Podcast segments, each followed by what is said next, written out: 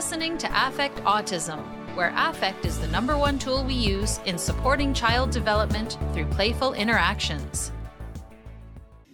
Welcome back, listeners. This is Daria Brown, affectautism.com, and I have a returning guest, one of my most frequent and favorite guests, occupational therapist Maude Le Roux. She has run her practice in Glen Mills, Pennsylvania, a total approach, for over 20 years. And I've brought my son there many times. He misses it. He still asks, When am I going to school camp? Because we haven't been since 2019 before the pandemic. Uh, it's just outside Philadelphia she has operated her own online academy for three years now, Maude Le Roux Academy, and I will put links to these in the blog post at affectautism.com. Today, we are going to discuss a topic that uh, Maude knows a lot about the impact of vestibular processing on the functional, emotional, developmental capacities, the FEDCs, or that developmental ladder that we talk about in the developmental individual differences relationship model, DIR floor time. Welcome back, Maude. It's so good to be back, Daria. I think this is a very timely topic. There's so much happening in this arena, and there's so many people looking at the different sensory systems now, with and without looking in the OT realm of things um, I think that it's a good topic for us to sort of extrapolate a bit more on in thinking of the FEDCs. Perfect. Well, I am going to probably pause and translate for some of your terms throughout the podcast for new listeners or people that are just stumbling upon the on the podcast and maybe they don't know what FEDCs are. I said it at the beginning, but I'll say it a couple more times. Functional, emotional, developmental capacities we focus on those first six early developmental capacities, that foundation that we want to build on uh, before our kids get into academics, and that we really focus on in DIR floor time. And vestibular processing. What is that, Maude? The way our body moves. That's the simple part of it. So when we are born, um, the the baby is sort of you know, lying down until mommy picks him up and puts him down. Very cute little phase of life. But the the essence is is that when the baby starts to lift their head, they're starting to lift their body against gravity, is what we're talking about. So it's basically the position of my head against gravity. The receptors for my movement system is in my inner ear. So they are like three semicircular canals and then two little other pieces there called the utricle and the saccule. Very small, small system, but fully mature by the time we're born. And it's the same size still where you are now, whatever your age is. So it's fully there. And so this system is integral in helping and to mobilize me into wanting to move, wanting to be a part of what life gives us. So it is crucial. So when we in OT lingo, we always say, can they move against gravity? How much pull do they have against gravity? How much can they sustain a position against gravity? Practically speaking, if your child's in school and he's sitting at a desk and he's paying attention to the teacher, after a while you start seeing them shift, you start seeing them fidget, and you start seeing them sort of do this kind of thing. The teacher says, mm, Can you please sit still? And you're like, Okay, okay. And the very next minute, we start fidgeting again. That need to move is our anti gravity response, is our vestibular system. That's where that goes. And um, many of our kids, including mine, Maude knows my son very well, always has needed to move from the second he came out of the womb. I had to bounce him around. He loved it when I went like this when he was a baby. He loved when I tipped him over. He loved when dad threw him up in the air and caught him. He just, that sense of movement really fulfilled him. And I would I would think that um, on his eye, or the eye in the DIR model, the individual differences, his sensory processing profile is very understimulated in that vestibular sense. He just needs to move to stay regulated. Absolutely. The vestibular system is a, a very cool system. It is like the, the it's like the pivotal point where all the systems sort of evolve around. It's actually the, own, the only sensory system that feeds back into itself. All the other sensory systems are hooking up to other pieces. But this one, this one is, is like it's like the grounding agent of the of sensory integration. And so this why it's so important to kind of look at all these manifestations, like your child who wants to move around all the time. So the vestibular system can have an impact on both your autonomic nervous system, which is more part of your peripheral nervous system. And I'm not going to get too technical, I promise. But and the other part is your central nervous system. So when we think about the vestibular system in a high active, almost like sensory seeking kid, you're looking more at the autonomic nervous system, which is driven by my arousal level. So sometimes if I feel like I need more availability to my environment, I need to get more information from my environment to stay alert, I will move all the time. And some kids can be like ping pong balls, they can be everywhere. Um, it's just like, how do we keep up with them, right? And I know the poor parents are oftentimes very fatigued by the activity level of their child. But as long as we understand that that high movement level is not necessarily something that is maladaptive, and this is one piece that I really want to bring home today. A child's behavioral response has in the past been seen as a maladaptive piece, like this is not functional, this is not appropriate, this is not how other kids go through life. Some kids actually do have the ability to sit still, right? This child doesn't. I want us to change those terms and change it to adaptive behavior. Because a lot of the times, if we look at it as maladaptive behavior, we think we should change it for the sake of changing it. If we think about it as adaptive behavior, then we should say, okay, why is my child like a ping pong today? Why? What's happening? Where, wh- why does he need to adapt to the environment today in such a high movement way? What's making that happen? Because our response is usually based on the fact that we have an inner peace that is not in sync with something. It's coming from somewhere. It's not random and it's not willful. It's coming from a place of adaptation. Um, and that's, a, I think, a very important piece. So, for instance, high mover, maybe the, the situation is that I don't really always understand where my body is in space. And so, if we look at FEDC1 and FEDC2 in particular, body awareness is a big, big key piece of vestibular processing in combination with other systems. But today we'll only focus on vestibular. And so if I don't know where I am, if I close my eyes and I can't figure out where my body is situated, and I don't have vision to help me with that information, it makes me feel so insecure. And that insecurity drives me to seek movement so that I can feel more secure. It's not so efficient though. And that's why sometimes you can give a child a swing and he'll swing for 24 hours. He'll just keep swinging. And it won't really get to that place because you do need the connection to um, to get that just right balance in your in your autonomic nervous system. So, so let, let's unpack the bundle of stuff you just said. so it affects FEDC 1 and 2. So the first functional emotional developmental capacity, um, ability to stay regulated and have attention. That's right. So um, if you're not feeling safe, if I close my eyes and I lose my balance and I'm I'm falling over, I don't feel safe. I'm not regulated. I can't pay attention and have attention and share attention with others. That's right. To the second functional emotional developmental capacity, which is engaging and relating with somebody, so that like, ooh, what are they looking at? Like that interest and that that um, being able to engage with gestures, eye contact, uh, whatever it is that the child, however the child engages, being that falling in love stage where there's interest in a shared um, thing, whatever. right. No, no, it's very true and and I think you you put it in such a nice way. You're summarizing in such a good way, um, Daria. But it's it's so important that we realize that the vestibular system doesn't even have to have a problem to become a sensory seeker.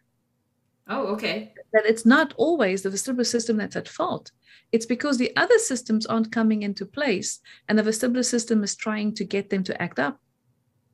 So it's it's it's it's it's like a two-way sword here everybody looks at the high sensory seeker mover and say, well, we got to give him vestibular input. It's true, but not for the reason of vestibular, for the reason of activating the connection to the other systems. Because that- I need I need information from my eyes, I need information from my auditory system, I need information from everywhere.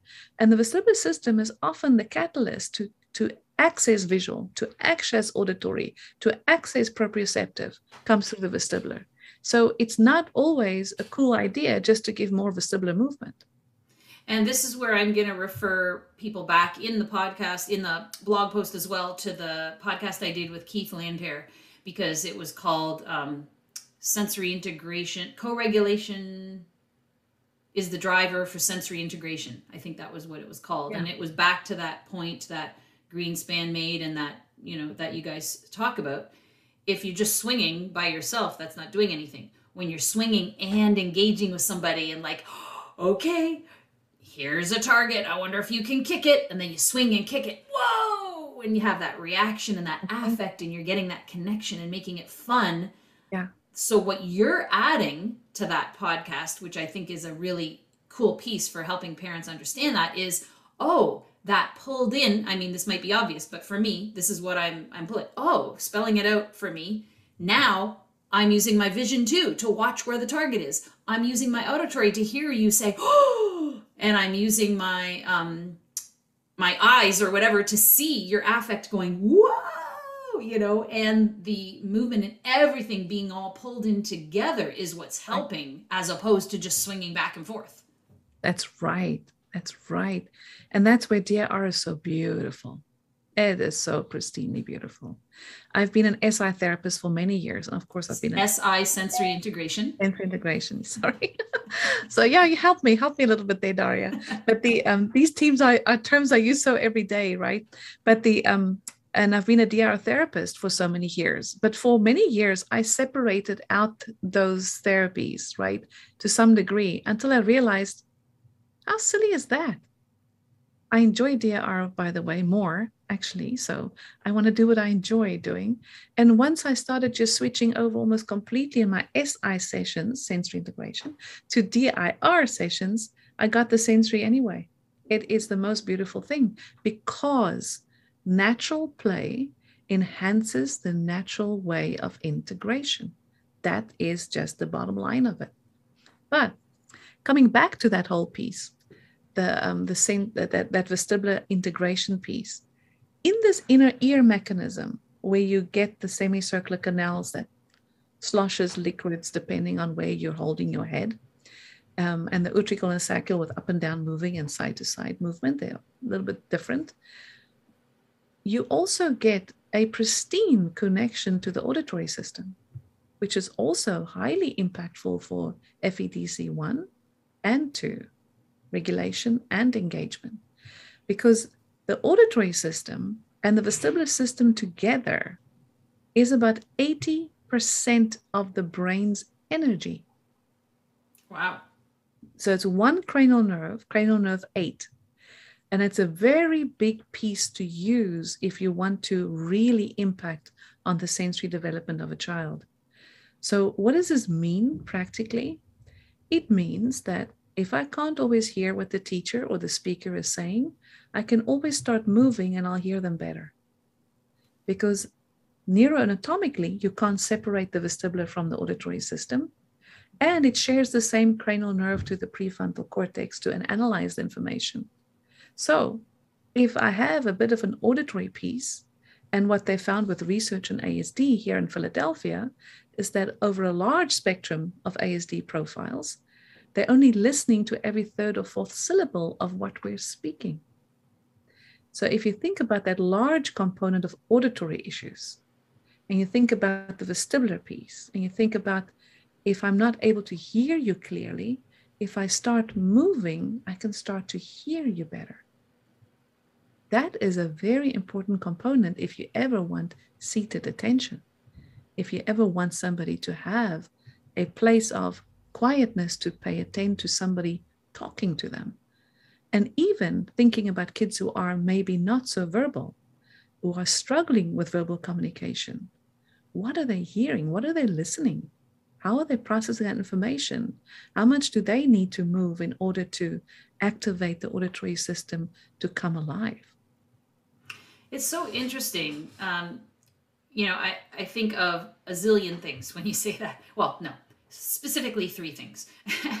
but um, the first thing that popped into my mind is this is why you use Tomatis sound listening therapy. And that's the first thing you did with our son to work on regulation was the way that he spoke gave you clues, you told me, into what he's hearing because mm-hmm. the way he spoke was very unclear. So that he's reproducing what he's hearing. Um, and, you know, we did numerous rounds of Tomatis sound listening therapy, and his speech is so much clearer now. He's also 13 now. But we started, I, I forget how old he was when we first went to you. He was, I, wasn't he in preschool?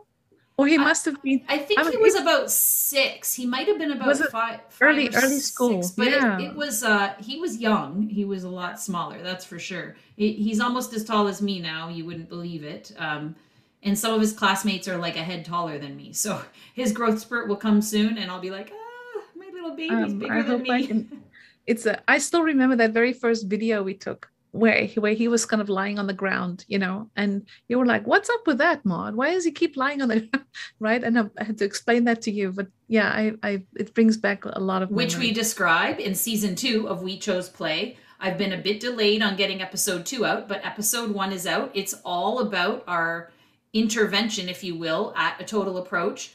Um, Maude's feedback about my son and all of this information. So those that are interested, you can check out We Chose Play at um, ICDL at um, you can look at affectautism.com. I have uh, a link to We Chose Play. It's also um, wechoseplay.com, affect autism.com slash play all of those uh, places. It's also at the floortime.org uh, site through Inter- International Council on Development and Learning. But um, so that being said, the Tomatis piece, the other thing I thought about, now let's see if I'm um, remembering everything you said now. So, yeah, giving children accommodations. We did a podcast called Accommodation versus Remediation or Remediation versus Accommodation or whatever, where kids in classrooms who need to move might sit on a bouncy ball. And all of a sudden, they can pay attention more because they're bouncing and, like, oh, this makes sense. Um, people that bounce, well, you can't see my knee, but my knee is bouncing up and down. Like, you know, you people that rock their legs while they're sitting. Um, when I was in university, uh, the kids would twirl their pens around. I can still sort of do it. You know, this was the thing that people did nonstop, twirling their pens nonstop. Everybody, you know, girls twirling their hair. Like people are doing different kind of movements that help you pay attention.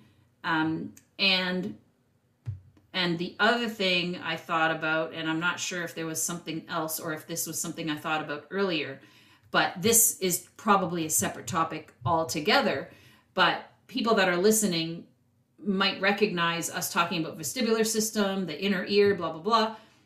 You know, I had a bout of vertigo twice in my life, and my mother had vertigo quite severely a few years back where mm-hmm. you just all of a sudden the room is spinning and you throw up and you feel like awful and it's sort of this inner ear thing and then they work with you to sort of figure out your balance and get the little crystals and particles in your ear back or whatever um, so this is all the same system that Maud is talking about. Mm-hmm. We're just talking we're talking about it not in the sense of someone catching vertigo or, or having vertigo problems, but um, we're talking about it in terms of development. And I mean, I don't know anything more about it. You may may not specialize in that either, but I just wanted to alert people to, you know, that's the same system that we're talking about.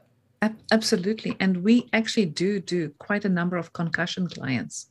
Oh. And also brain injury, but especially concussion as a huge component of vertigo and a huge component of that whole piece that when I bend over, I just feel dizzy coming up. That's all part of that same vestibular system. My mother still has that. Yeah. She finds and, it very hard to bend over without like yeah. totally losing her balance maybe we should talk about it and, and see if we can help her. Okay. But, um, but yeah, we work with um, some concussion doctors that they usually send us cases where they feel like they their rehab has not made the inroads that they thought, especially multiple concussions. But anyway, that is another topic for another day. Yeah. But the um, the the important, I think, what's so necessary from what we're saying here is that the connectivity of the vestibular system to the other systems is so high. If we just go um, almost from FEDC three into the developmental of FEDC uh, two to three, that area is usually also when our oculomotor control comes much more handy. Of course, we use our vision from birth, but that's when the oculomotor control is building on top of the postural control. And so, using my vision at the same time as my vestibular system is so important. Think about driving your car. If you are looking ahead in the road, um, you're using central vision you're, you're focusing with both eyes on the same point. Your peripheral vision keeps catching up what you're passing in the car because you don't do this while you drive in the car. And that's, of course, is visual spatial skill. But if my oculomotor system is not operating well with my vestibular system, I can't get there. We can actually talk about the visual system in a lot more detail in a different podcast. But so I just I... want to point out the relationship between that and the vestibular system is what can cause dizziness in kids, but they don't know to tell you because they don't know what it feels like without it. Let alone not having the words, they think everybody experiences life the same way. They don't have another body to compare it with. So, what we then see is that kids also need to move a lot because their vision has to catch up somewhere because they don't have this central peripheral piece that's coming from what we call the vestibular ocular reflex. That is a very important piece. So it's not just looking at vision as a visual piece, it's looking at there's a relationship between those two that the vestibular system needs to help them with the adaptation. So you talked about moving from functional emotional developmental capacity two to three I just wanted mm. to spell that out from engaging and relating yeah. to the point where you're having back and forth circles of communication. Like in neurotypical children, these are all before speech starts. So, right. you know, looking at mama, ah, passing the toy, taking the toy, like this back and forth, um, two way, purposeful, emotional communication. And Absolutely. so you're saying that that the vision coming online helps with that right. And it makes me think about, you know, just development in general, how, you know, little kids aren't coordinated enough to ride a bicycle without training wheels yet. And That's I remember you told me that when you saw a video of my son riding a bike with training wheels, um, you pointed out, I love how he's not looking down. He mm. doesn't need to look down to see where he's going. He feels confident enough to ride the bike and that was important for you because yeah. of what you just described. Absolutely. Absolutely. Because you need integration to use separateness in the individual systems you know? It's only when the foundation is integrated that i can fluidly use my visual system freely fluidly use my auditory system freely. And i think sometimes people get that confused you know they confuse one for the other it's first making sure that each system is carrying information in an appropriate way to the brain to be analyzed. Then they have to time them together. And then you have the freedom of that exploration. But this all happens fluidly throughout the first four years into the first five, seven years of life. I want to go um, go back to just FEDC2. When we think about joint attention and we think about engaging the child with us in an activity, so, one of the things that, um, of course, people always worry about, as we talked about, is sitting still, right? And, and being able to be still enough so we can have a joint attentive moment together and not have to play chase games to have joint attention, right? Um, one of those big components where the vestibular system is very, very important is with postural control. And in postural control, we are think, thinking about the tummy muscles as our flexor muscles and our back muscles as our extensor muscles. Now, that extensor system is entirely fed by the vestibular system. So, when your therapist puts your child in a prone extension Superman pose, well, that's what we're testing. We're testing how they can hold that extended position from the upper arms to the lower legs against gravity and sustain that position. Because that sustaining power is what's going to help you with staying sedentary. So many kids who have a difficulty in either the flexor system or the extensor system um, don't have the balance between those systems, and the one system has to make up for the weaker system, which causes them to fatigue much earlier. And now you see them W sitting if they're younger, or you see them slumping against things, or you see them always needing something to touch when they are needing to sit down in a circle time for teacher, or you see them walking the hallways, touching the walls. Um, those kind of experiences are all part of I need that that pieces for myself to come together for my posture to help me to understand my core. And once I can get more groundedness in my core, I can feel more safe and secure about how I'm moving in the environment. So, yes, these can also look like kids who can't sit still in a desk, but it's also your high movers again, because your high movers may be for that different reason we already mentioned, but it could also be because they need momentum to maintain their play. Kids who don't have postural control adapts their places of play with momentum, which is not sustaining myself against gravity. It's trying to move over gravity. So every single symptom you just described is my son to a T. So, you know, need to touch everything when he was walking around, um, always slumping, um, W sitting. To this day, he'll be in the bathtub W sitting, which is uh, sitting on your knees with your legs out so it looks like a W instead of sitting on your bum and being able to hold yourself up. Um, for years, people say, need to work on core strength, need to work on core strength, need to work on core strength. We brought him to this program in Toronto called um, Movement and she would hold his feet and he would you know walk with his hands and and do these different things and she'd say he has such a strong core. I don't know what they're talking about. But she's not an occupational therapist.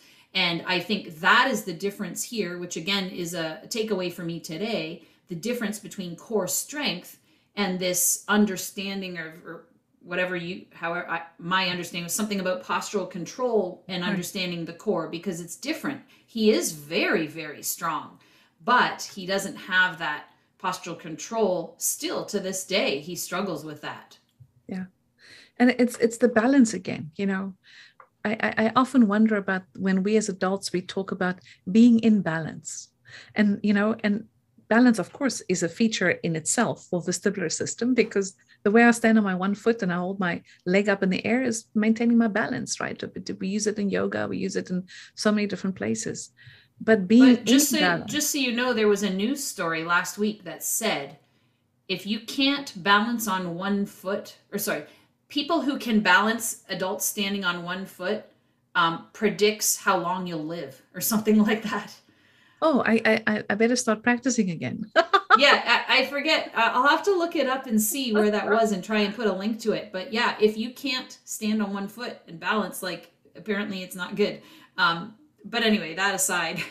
no, it's, it's very interesting. I think I need to go look at that article. But the um, uh, but it's so important, you know, that these that your flexor extensor system has to be in balance. Your vestibular has to be in balance with your vision. Your vestibular has to be in balance with your auditory. And we haven't even touched the, tomat- the somatosensory, the touch proprioceptive system yet. But I just want to make sure I conclude on that visual piece because if you see your child play and you see them um, wanting to um, to play with things only that they see in their environment, right? They, and they're more directed towards out there visually, right? Know that that is a compensation, but they're trying to get ideas. It's a good place to be. They're trying to get some visual idea from somewhere but the um, the connection is not completely full yet to make that visual system come alive in imagination and visualization, which we need for FEDC four and up, right? So these connections there again, I think we should do a separate podcast just on on all the complications of vision. because um, I think there's some misunderstanding sometimes with how people are viewing what that practicality and functionality is. You know, um, if we if we then sort of go to FEDC, so, go ahead. Yes, please. If, I want to talk more about that before you move on to the next thing. Yeah. Um, so, in terms of vision, that's another thing I wanted to say. So, my son's had vision tests, and they say his his vision is fine. His vision is great, but it's the um, what do you call it? The perception of, or sorry, how do you word it? The way your brain processes the vision, yeah. perceives that, it. Yeah, yeah, is the and he did when he had brain inflammation at age two there was lots of brain damage in the visual cortex or whatever which processes vision so even though he had perfect vision his um, physical structures were working fine it's the processing of it and that's the case in a lot of people which is why they send you to a developmental optometrist as opposed to regular vision check vision check is the first thing and then mm-hmm. developmental optometrist checks. Do they have are they seeing are they um, centralizing their vision as they said or are they focused on their peripheral all the time? If they can't filter out their peripheral vision they have a hard time focusing. Um, do they have depth perception or do they see everything flat and they're tripping all the time? That could be that. Do they um, there there's a number of things that they check for and so they found out that my son has astigmatism in one eye and so they ha- he has glasses that you know he only wears a little bit each day but because of oh his issue was he was um, suppressing the sight in one yeah. eye and That's only right. using the stronger eye and so with wearing his glasses the last two times we went he was using both eyes so she was very happy but they do vision exercises so i've given it to the school and they do these vision exercises every day so he might have to lay with his head and look around with his eyes but he, of course he goes like this but they have to say no keep your head still then they have to use very motivating things like Mario Kart or whatever it was at the time, Paw Patrol. Use a flashlight, get him to look around, get him to do different things, and that helps build that. So I do want to get into before the podcast is over um, later what we do to integrate all these things. So I just gave one example, the vision exercises from the developmental optometrist, but I do want to go back before you go on to one thing you said, which was so important, is that you need to integrate before you separate. Mm-hmm. And this is what, um, unrelated to what we're talking about today, is what Dr. Gordon Neufeld talks about all the time. He's a developmental clinical, former clinical psychologist uh, out of Canada, and he does a lot of stuff around attachment.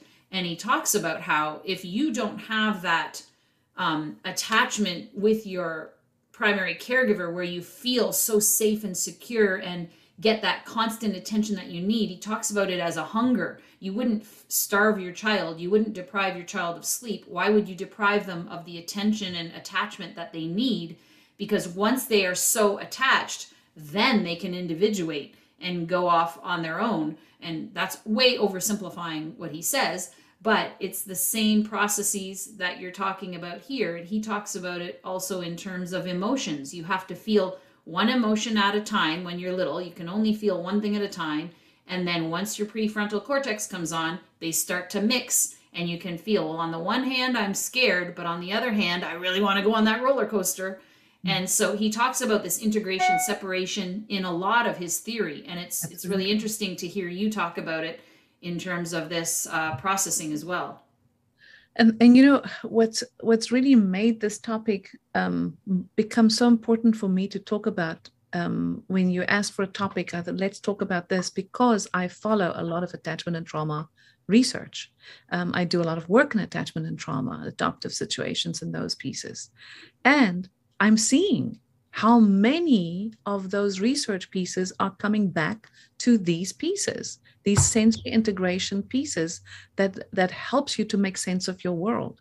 Um, and it, it it makes it's like okay Maude really we see we understand we hear we understand.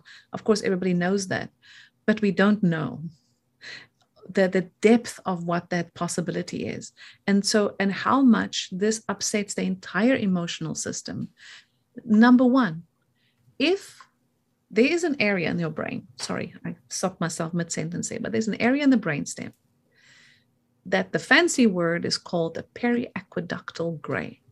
So that's a new word that, not new, but trauma people are talking about that more and more. And that area is where the external information coming from the environment has to meet the internal information.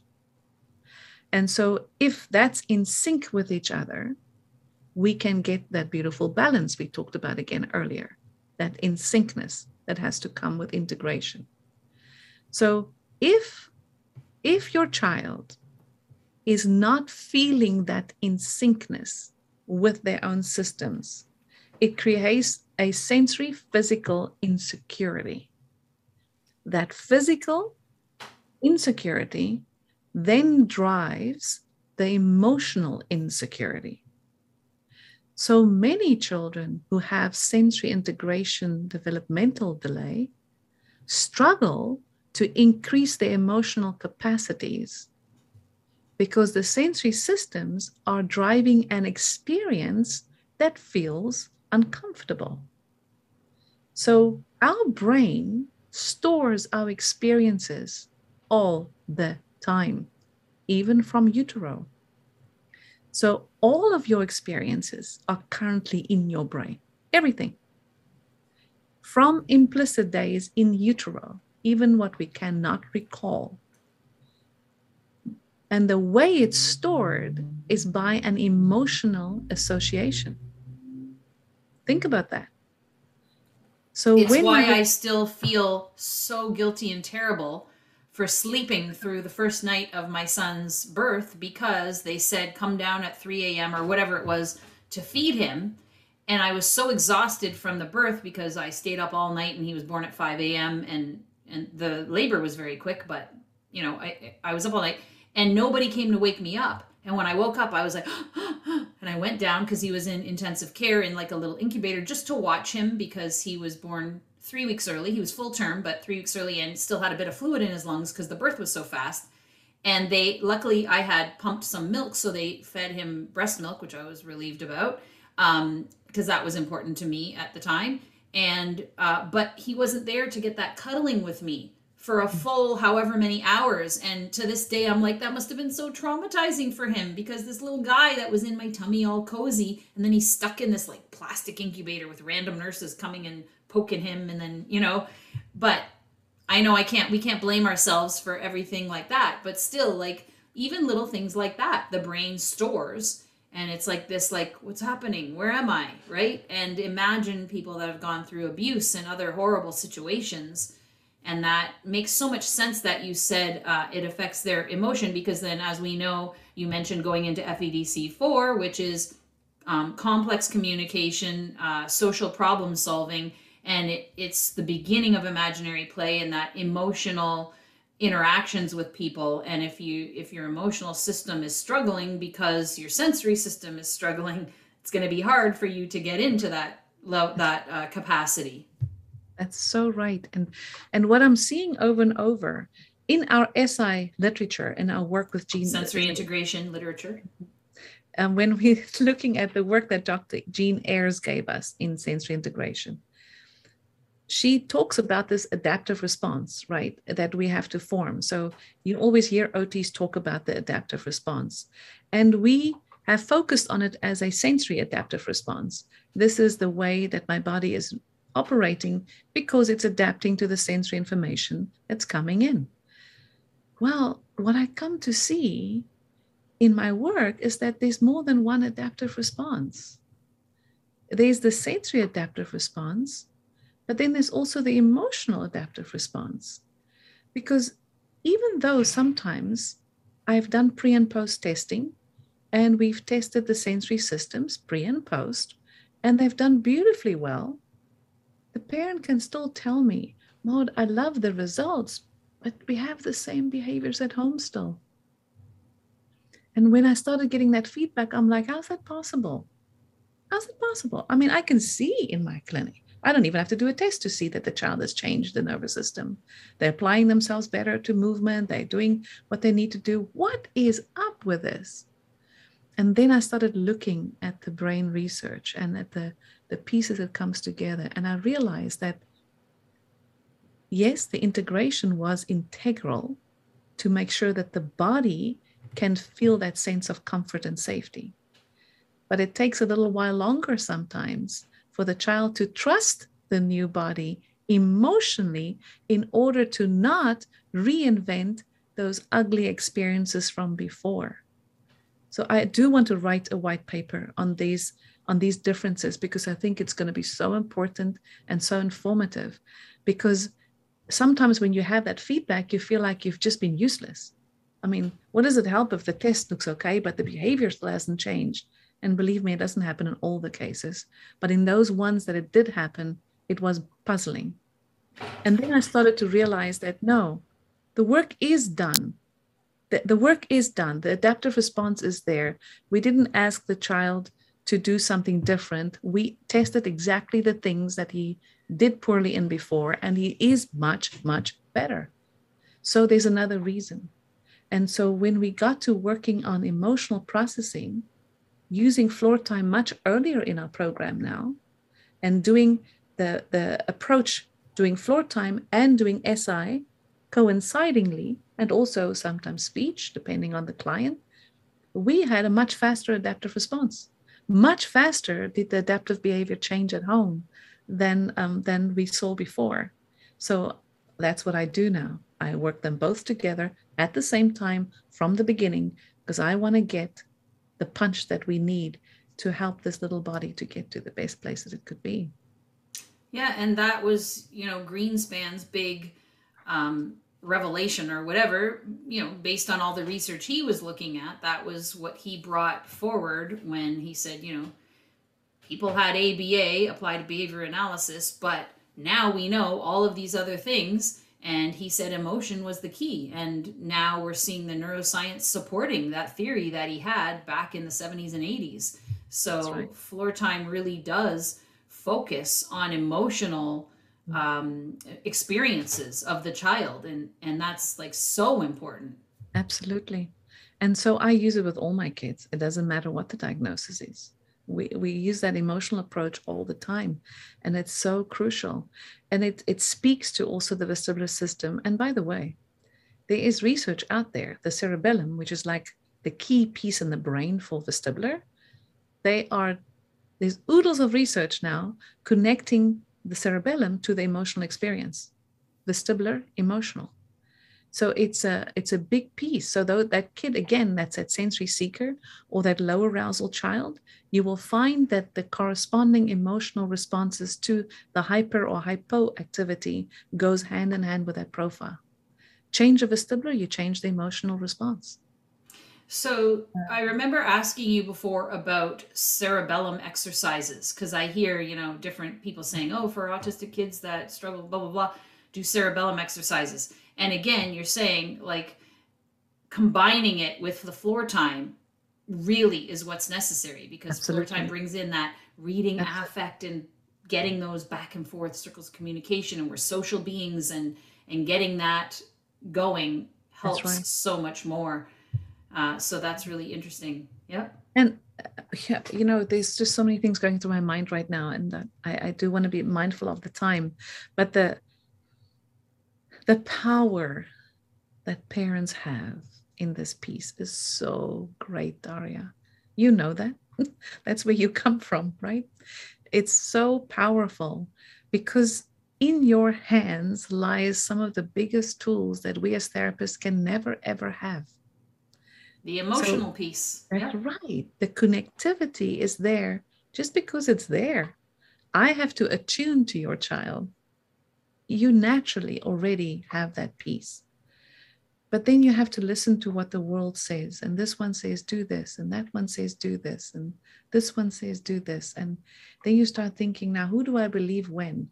Do I leave my child alone when he's sleeping and he's crying in his sleep for me to come? Or do I go to him? Do I comfort him? Or do I teach him he needs to sleep alone at night? Uh, oh, you know, all these different methods out there is so confusing for a parent. I want to give you a little nugget, right? Daria is saying, let's get some exercises. Let's give, so how do we work on all these pieces, right? If you find yourself doing an activity where you have to forfeit the relationship Do not do it. And let me define what that is. Forcing your child to cry to learn how to fall asleep. I feel very strongly about this. I think that's so cruel. And I know many parents have done it with success, and I don't ever want to like condemn parents, but you know, that child loses some trust in you. Like they don't care that I'm crying, they don't see that I'm in need. Um, now, that's I before I get a million emails saying you don't know this condition, blah blah blah. My child cries regardless. It might not be because of that, and I'm not a mean parent. I'm just using that as a blanket over example. Of course, context is everything, which was the highlight of my podcast, latest podcast with Karen Rose. For those of you that listened to the last podcast, context is everything. So don't just take my words as black and white. Of course, there are individual situations, but if you are forcing your child to um, do an activity and they are screaming and uncomfortable and you're not having that good relationship with them is what Maude is saying. We always want that relationship to be the primary source, this safety net within which you're doing therapy or play or other types of things. That's right. I'm sure I didn't word that as eloquently as I could have, but hopefully the You know point what? is there. I think it is what it is. Food for thought. That's what you provide on this podcast. So sometimes we say things that may not be so popular. Other times we say things that may be hugely popular. And we just ask for forgiveness if we are treading on any toes. Um, and just, um, you know, help us to help whatever, whoever we can, right? So I, I want to kind of stand with that little statement there because if you can do activities on FEDC 1, uh, and Regulation? two for, uh, for for those pieces heavy wrestling play tug of war um, pillow fights. You know i don't care how old the child is. If you're on that level those things are hugely impactful on the body gives you movement but it also gives you the system that we haven't touched on because we're out of time is the proprioceptive system that connects to that. The proprioceptive system is little receptors that's in each of your joints and it tells your body how it's moving through space. So yes, we need another podcast to talk about more. We need one on the vision. We need one on the proprioception. And you also mentioned low arousal kid, hypo, hype, whatever, the sensory seekers. But we didn't Right. even talk about the kids who are just sort of slumping and they need arousal. Um, right. To you know, like there's the kids that move all the time, but then there's the kids that never move. And so this is where an FEDC one and two, these rough and tumble plays, think about a typical child developing. Is there any typical child developing that doesn't go through a phase like that? That's when they're working on it, by the way. But we're not watching it the same way that we're watching a developmentally delayed child, right? So that those pieces are crucial. I don't care how old the child is.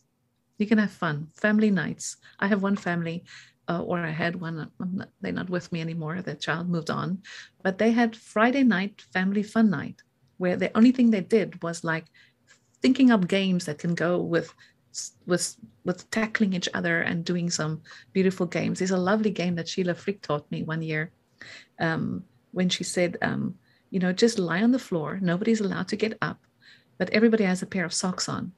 And so everybody has to wrestle to see who can get whose socks off first, right? Just a fun game. If something is task, the child doesn't understand you as a parent. The child doesn't understand that some days you're here and then then you'd ask this and then you ask this. But what they do want from you is the emotional security that only mothers and fathers can give. And yes, Make fathers, it fun. Make it That's right. fun. right and then on, on three and four quickly you can do all kinds of activities that has got like hopping and skipping and jumping um, those kind of activities are very important playing on a playground hanging from uh, from the the beams. Those kind of things are very important to harness on three and four. And on five and six where vestibular comes together very closely with the emotional experience.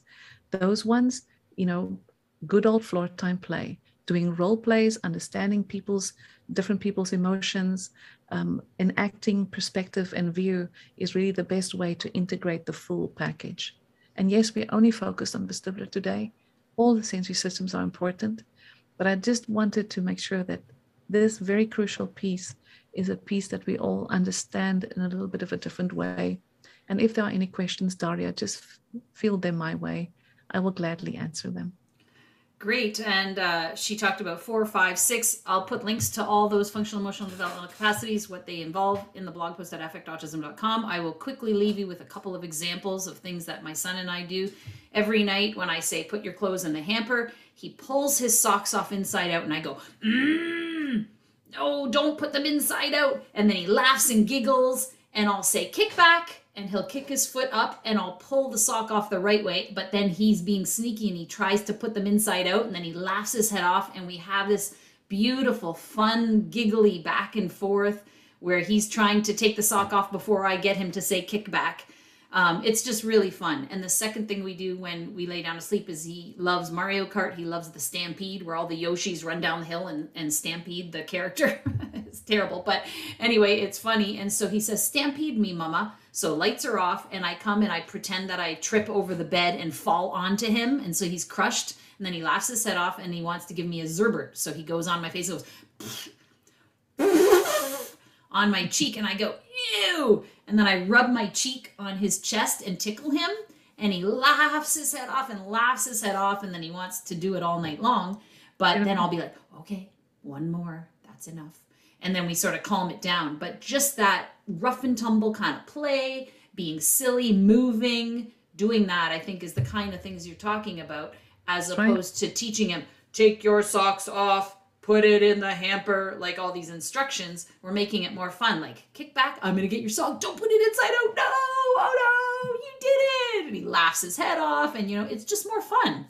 Play floor time is fun. Play is fun. We chose play. Next time, um, Maude, we will get into the other things. Thank you so much. Okay. Never enough time with you. I know. I know. Same here. Everybody just have fun. And um, thank you for having me, Daria. Talk Take to you care. soon, Maude. Until next time, here's to choosing play and experiencing joy every day. We Chose Play is a new series documenting my family's floor time journey. You can see the preview on YouTube, and you can register to watch the extended trailer for free at affectautism.com/play or just go to wechoseplay.com. With each episode, you'll glean insights, tips, and reflections, what I learned and what I know now that I would tell myself back then along the way. I hope it will support caregivers in their floor time experience. We chose play. We have joy every day.